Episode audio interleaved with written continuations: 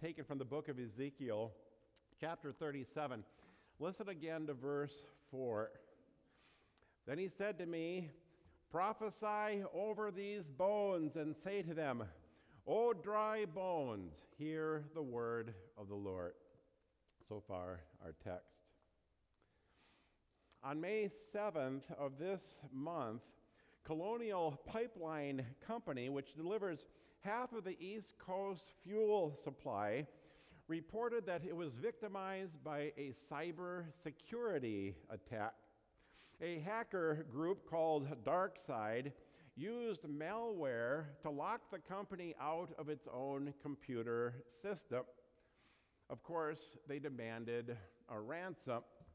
Well, fuel shortages on the East Coast began almost immediately with long lines of gas hoarders at the pumps. Did you see clips of that? People actually pouring gas into big garbage bags and, and those, uh, those bins like you buy at Target and then putting them in the back of their SUVs uh, and pickup trucks. Well, Co- Colonial Pipeline paid the ransom Reportedly, $90 million in Bitcoin.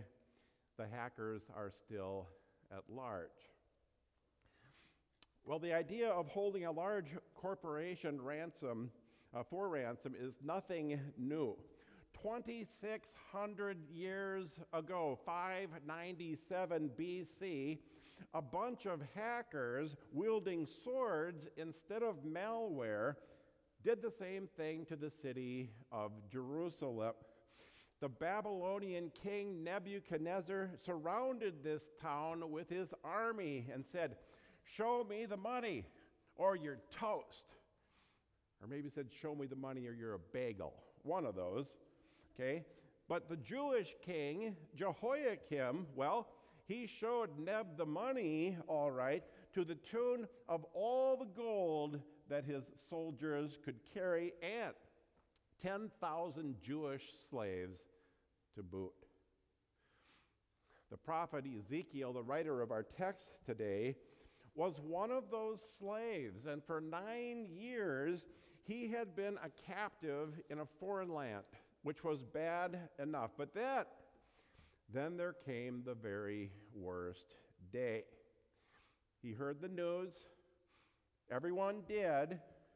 It seems that King Nebuchadnezzar and his army made a second trip to Jerusalem, but now there was no more gold to buy off the invaders. The walls of the city were pulled down, the temple destroyed, the city burned to the ground, and thousands more dragged away into exile.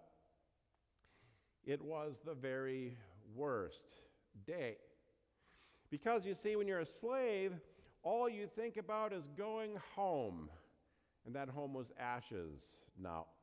And when you're a Jewish slave, all you think about is going back to the temple because for you, that's where God lives in the Holy of Holies. And, and that's where God hears your prayers and accepts your sacrifices and forgives you your sins. For those Jews, there was no other place on earth where God uh, would dwell. So for Old Testament Jews, no salvation outside of the Jerusalem temple.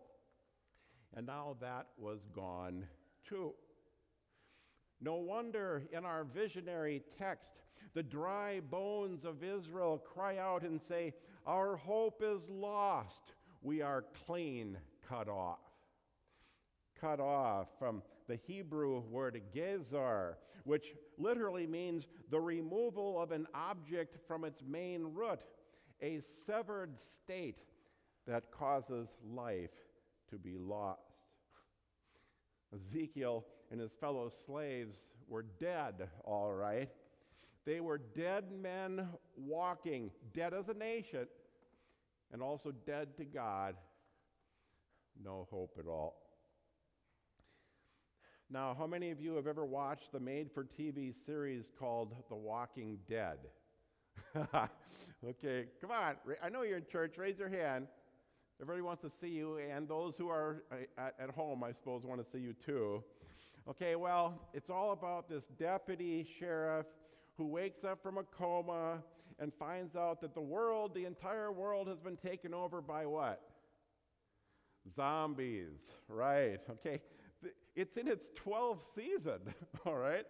Okay, so really it's all about how to survive in a zombie apocalypse. You know, it can't be much fun being a zombie. There's no future in it. You kind of just stumble around every day looking for human hamburgers to devour. I mean, zombies are gazar, aren't they? Cut off from the living and existing in a severed state. Zombies are the walking dead. They just don't know it yet. In our text, God gives Ezekiel this vision, this marvelous vision, and places him in the middle of a valley that's covered from one end to the other with dried out, desiccated, dusty, and brittle old bones. They're zombies who've been left out in the sun too long. And these bones are God's gazar people with no hope at all. But listen to what happens next, okay? Ezekiel says, So I prophesied as I was commanded. And as I prophesied, there was a sound, and behold, a rattling, and the bones came together, a bone to bone. And I looked, and behold, there were sinews on them, and flesh had come upon them, and skin had covered them, but there was no breath. It's the most use I've ever gotten out of that rattle bag. but then comes the ultimate question, okay? Ezekiel, God thunders, Ezekiel, tell me, can these dried up bones, can these zombies live? What a great question. What a great question. Do not tell me that zombie apocalypses are just fictional. They are not. The world in which you live is filled with spiritually dead and dried up zombies. They live without God. They live without morals. They live for the moment, and they don't care about the future because they believe that they don't have a future. Well, they have love, all right, but it's only love for themselves, no one else. That's it. And that's their life which explains why there will be 73 million abortions. That's right, 73 million abortions this year worldwide, which explains why there's already been seven mass shootings in our nation since January. Which explains why there is no more downtown Chicago or Minneapolis or Portland, Oregon which explains why a judge in Ohio has now made it legal for Ohioans to change God's gift of their maleness or God's gift of their femaleness on their birth certificates, which explains why our nation's senators and congressmen and congresswomen hate each other so very much. In our next service, there's going to be a dozen seniors sitting right in the front row. And I'm going to ask them, I'm going to say, hey, graduating seniors, are you really sure you want to leave that nest of good old uh, mom and dad, you know, out in the world? Hey, better watch out for those spiritual zombies. They'll try to take a bite out of your Christian faith.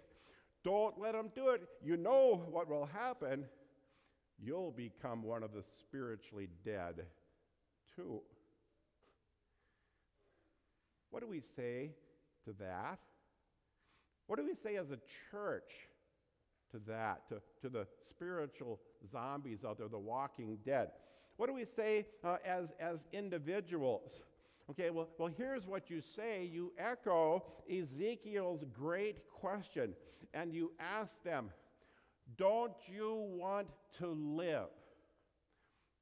Aren't you tired of being dried up and dead? Aren't you ashamed of how you live. And you won't admit it, but, but inside you are. You know, don't you wonder what's going to happen when you meet God someday? Wouldn't you like to care again? Wouldn't you like to experience unconditional love again. Wouldn't you like to hope once more? Don't you want to live? And don't forget, there's all kinds of different zombies. Some of them are Christians whose faith has already been bitten, slowly drying up, slowly deteriorating now. Does this describe you? Wouldn't you like to start praying again? Wouldn't you like to taste Lord's Supper forgiveness again? Wouldn't you love to joyfully serve God again? Don't you want to share your earthly life with God again? Don't you want to be absolutely certain what's going to happen to you on the day that you die? Don't you want to live? And if you do, then listen to this because here's, here's how it's possible. In our text, God commands Ezekiel to speak to the dry bones, and he says this O dry bones, hear the word of the Lord. And that's the key. Hear the word of the Lord. Now, my beautiful wife, who's watching this from home uh, today, she's got a stress fracture in her right foot. And uh, she's been in one of those boots since March, and she rides around school, you know, uh, on a scooter. Okay, she went to the doctor the other day, and it's not healing. So now she's on crutches, right? All right, and, and she asked the doctor, Well, Doc, is there anything I can do to speed up the healing process? Yes, there is. He says, Drink milk, eat yogurt, take in lots and lots of calcium. Oh, dry bones, hear the word of the Lord. Just as calcium brings new life to dried up human bones, the word of God brings new life to dried up spiritual bones. Why wouldn't it? Why wouldn't it? Come on, it's powerful. It's the same word that created all this. It's the same word that tells you how God feels about you, sinful you, and sinful me. He loves you. It's the same word that became flesh in the manger. Flesh, then, that would grow up to lay itself down upon the wood uh, of the cross to become God's acceptable sacrifice for your sins. It's the same word that rolled the stone away on Easter morning. It's the same word that the Holy Spirit uses now as a pipeline as a conduit to bring the living water of Jesus Christ into bone dry and dying hearts. It's exactly what spiritual zombies need to live again. You know, 61 years later, after this text, after Ezekiel's vision, 61 years later, God kept his promise and he brought his people home to Jerusalem once more and he gave them a new life.